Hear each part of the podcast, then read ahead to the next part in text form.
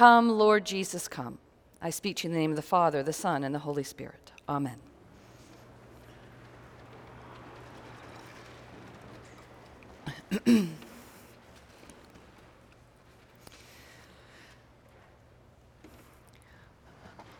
Last week, I visited Alice Usher, a parishioner of ours, beloved, who is homebound now. For decades, Alice was a pillar of this church, serving on the altar, a weekly volunteer at the women's prison, and she's an artist whose work we just exhibited here a couple years ago. I visit Alice monthly, along with some of her friends, and we celebrate the Eucharist together. This month, however, there were just two of us to visit Alice, and we decided that we would sing Christmas carols.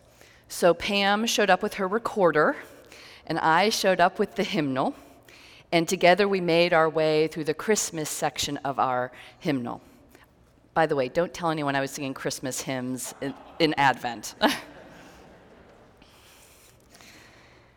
Now, Alice is almost completely blind and fairly deaf, but she joined in on most of the carols, and after each one, with her eyes closed, she would say, "That was very nice." And in the assisted living facility where she lives, a place that can be sad, many there have Alzheimer's, and many can't get around by themselves, and the smells are not great. Well, in that place, we raised our voices in joy and faithfulness, yet never unaware of where we were.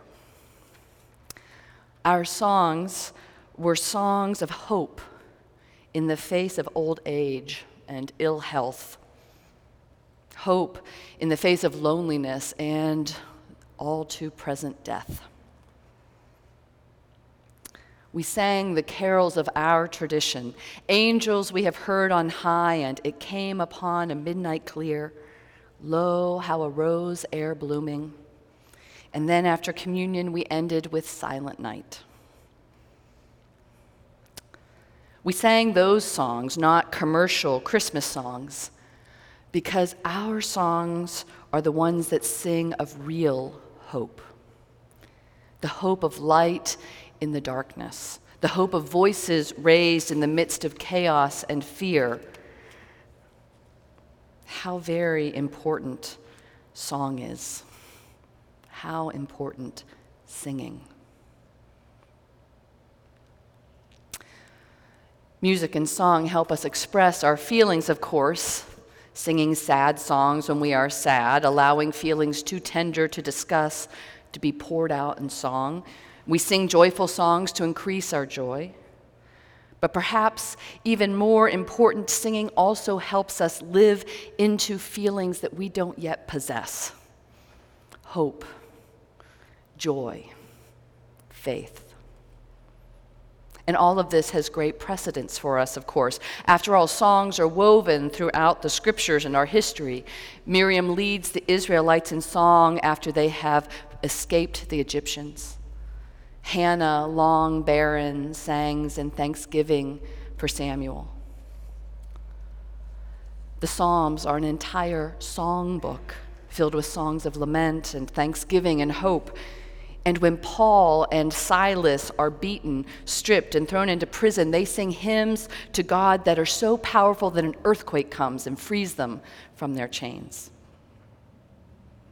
And this tradition of singing and worship has come down through the centuries, chanting to begin and then later four-part harmony. Our hymns transmit our faith to us. For how often do we sing about things we are not yet sure that we believe? How often do we sing of God's power even when things look grim indeed? Songs have, of course, inspired people outside of the church. Hang out with any group that is oppressed, and you will hear songs. Songs of anger and songs of hope. Go to any political demonstration, and eventually you will hear the great civil rights song, "We Shall Overcome." And the Gospel of Luke? Well, it is drenched in song. Zechariah's song that we heard on Advent 2, and angels sing at the birth of Jesus. Simeon's song when he meets the infant Jesus, and the songs we hear today. Songs sung in joy by Elizabeth and Mary. Filled by the Holy Spirit, Elizabeth sings out to Mary when she sees her, "Blessed are you among women, and blessed is the fruit of thy womb." And Mary sings back, "My soul magnifies the Lord, and my spirit rejoices in God my Savior, for he has looked with favor on the lowliness of his servant. Surely from now on all generations will call me blessed. His mercy is for those who fear him. He has brought down the powerful and lifted up the lowly. He has filled the hungry with good things and sent the rich away empty."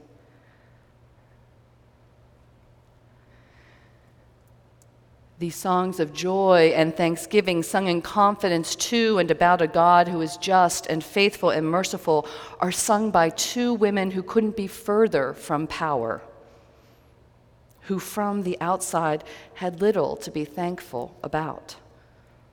An old woman heavily pregnant would not have been admired but pitied. A young woman pregnant out of wedlock would not have been a figure of joy, but one of scorn and condemnation. Neither woman was rich or powerful. Neither lived in a society where the proud had yet been brought low, nor the rich sent away empty. The lowly were still, well, lowly. And yet, in the midst of an unjust world, in the midst of life-altering circumstances, these two women sing. And they sing songs proclaiming the blessedness of a pregnant teenager, blessed because she has believed in the Lord. They sing a song of hope, of trust that God will keep all of God's promises. Promises that the faithful will not be forgotten, that society will be made just and fair.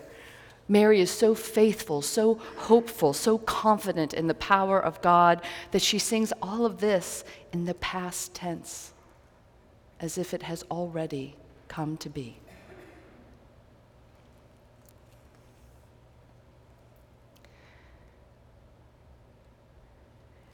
At this time of year, there are so many wonderful Christmas songs to sing, and I love singing them by myself in the car.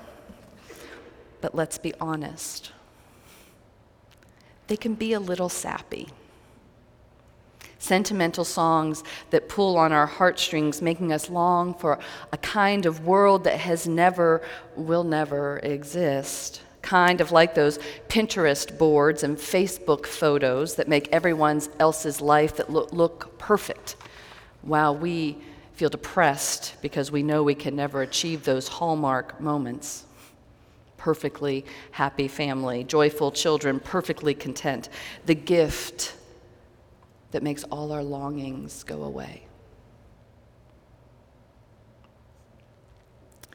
It's pretty to dream those perfect dreams, but what we need is not sentimental songs, but songs of hope.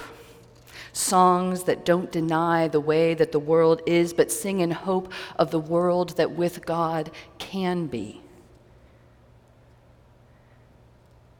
Mary and Elizabeth are not sentimental figures to populate our Christmas fantasies.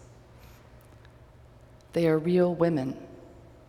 Women who knew fear, who knew what it is to live under a brutal government, who knew what it is to be lowly, to be considered unimportant, who worried about the world into which their babies would be born.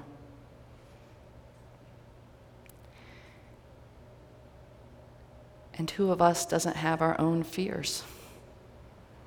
Who here doesn't face grief and loss that makes the sentimental Christmas, the images of perfection and joy, sometimes hard to bear? Who here doesn't at times feel sad, alone, unimportant, who doesn't worry about the future.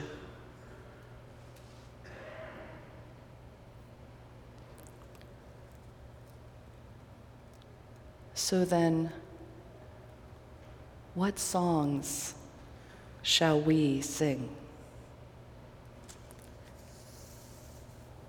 In this season when we await the great miracle, God's joining us in our humanity, in our grief, in our fear, in our lowliness, when we await the light that shone in the darkness, and the darkness did not overcome it. In this season, what shall we sing?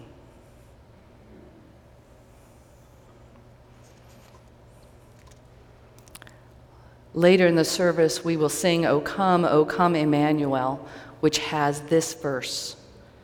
O come, thou day spring, come and cheer our spirits by thine advent here. Disperse the gloomy clouds of night and death's dark shadows put to flight. That's a song worthy of our faith.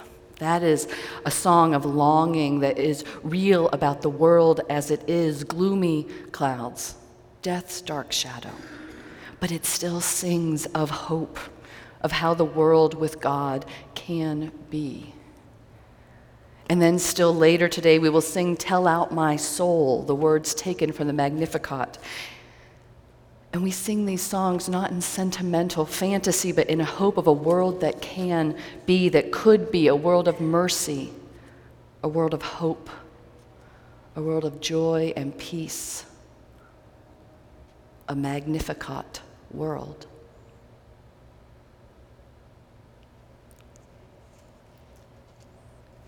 This Advent, this Christmas, we sing with Mary and Elizabeth and all those men and women who have gone before us. We sing out songs of hope in the midst of a world in love with fear and violence. We sing out songs of faith in the midst of our own lives, which are far from perfect. Our voices may not be strong. They may quaver as we sing, but they will be true.